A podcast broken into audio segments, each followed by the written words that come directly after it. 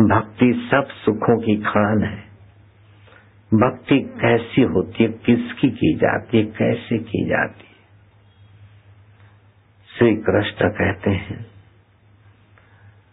ये जो स्मरने और जन्मने वाला शरीर जिससे चलता फिरता है, शरीर बदलता है, बचपन बदलता है जुआनी बदलती है, दुख बदलता है, सुख बदलता है। बुढ़ापा आ जाता और शरीर मर जाता, फिर भी जो नहीं मरता, उस अंतर्यामी अकाल पुरुष परमेश्वर की भक्ति करनी चाहिए। उधर भगवान, उधर तीर्थ उधर तीर्थ, मणि महेश्वर। किसी ने बताया कि मणि महेश्वर में भगवान शिव जी शाम को, रात को मणि दिखाते। मेरे को हुई शंका, में क्या ये बात गले नहीं उतरती? मणि महेश्वर पठानकोट से हेलीकॉप्टर में गए थे। मणि महेश्वर। जहाँ हेलीकॉप्टर उतरा था, वहीं से उड़ के गए थे मणि महेश्वर। देखा तो रात को बारह हज़ार फुट ऊंचाई पर है। लोग बेचारे बारह किलोमीटर तो सीधी चढ़ाई चढ़ते चढ़ते दिन भर में थक जाते, हाफ़ जाते। कई तो जाकर रात को बीमार पड़ते। सुबह उनकी लाश नीचे उतरते या तो मरी हालत में अधमे होकर उतरते। हमको तो ये तकलीफ़ नहीं सहनी पड़ी। हम तो हेलीकॉप्टर से उतरे वहाँ और बड़ी व्यवस्था की थी। भक्तों ने धुना मुना गर्मी, ये इतर भीतर। हमने कहा, अब शिव जी रात को यहाँ मणि दिखाते, मेरे को चेक करना है। देखो, मेरा बचपन से ही स्वभाव रहा।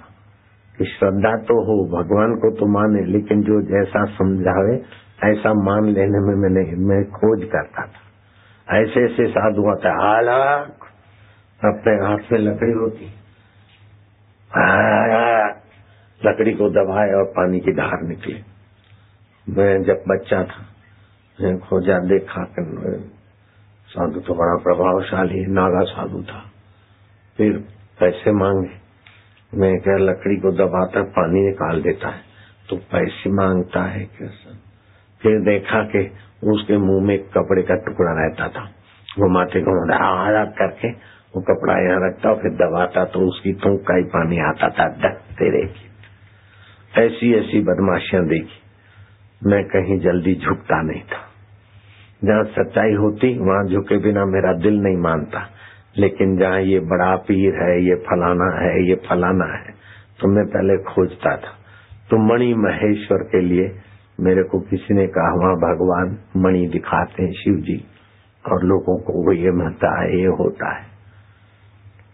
फिर मैंने ये भी सुना था कि वहाँ भेड़ों को पकड़ के काटते हैं, पुलाव बनाते हैं।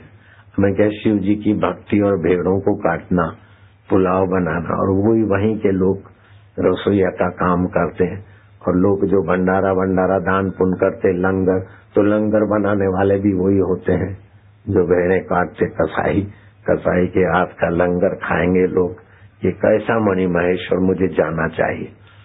तो मैं भगवान उनका भला करे हेलीकॉप्टर वालों का। उन्होंने मेरा नाम सुनकर हेलीकॉप्टर पठानकोट भेज दिया। मैं वहाँ से सीधा मणि महेश्वर पहुँच गया। रात भर रहा। देखे मणि शिव जी कैसे दिखाते। बम बम बम बम बम बम, लोग तंबू से बाहर निकले। देखो देखो देखो, मणि मैंने भी देखी। मैं क्या, वाह, मणि तो है। चमकती भी है। बोले, किसी किसी भागशाली को देखती है। कभी कभी दिखती रात में कभी भी दिख सकती एक बात तो ठीक कहते वाह वाह वाह। मैंने सारी जाँच की, फिर मैं अंदर ही अंदर खूब हंसा। बारह हज़ार फुट ऊंचाई पर पहाड़ है, और वहाँ कोहरा कोहरा रहता है। कहीं भी हिमालय में जाओ, बारह हज़ार ऊंचाई पर कोहरा मिलेगा आपको। क्या ख्याल है? लगभग कोहरा मिलता है। और कोहरे के पीछे वो पूछ वाला तारा अपने को भी कई बार देखता है। वो पूछ वाला तारा कोहरे के बीच कभी कभी हवा चलती, कोहरा कम ज़्यादा होता है तो पूछ वाला तारा दिखता है और वो थोड़ा धरती से और तारों के अपेक्षा नीचे होता है।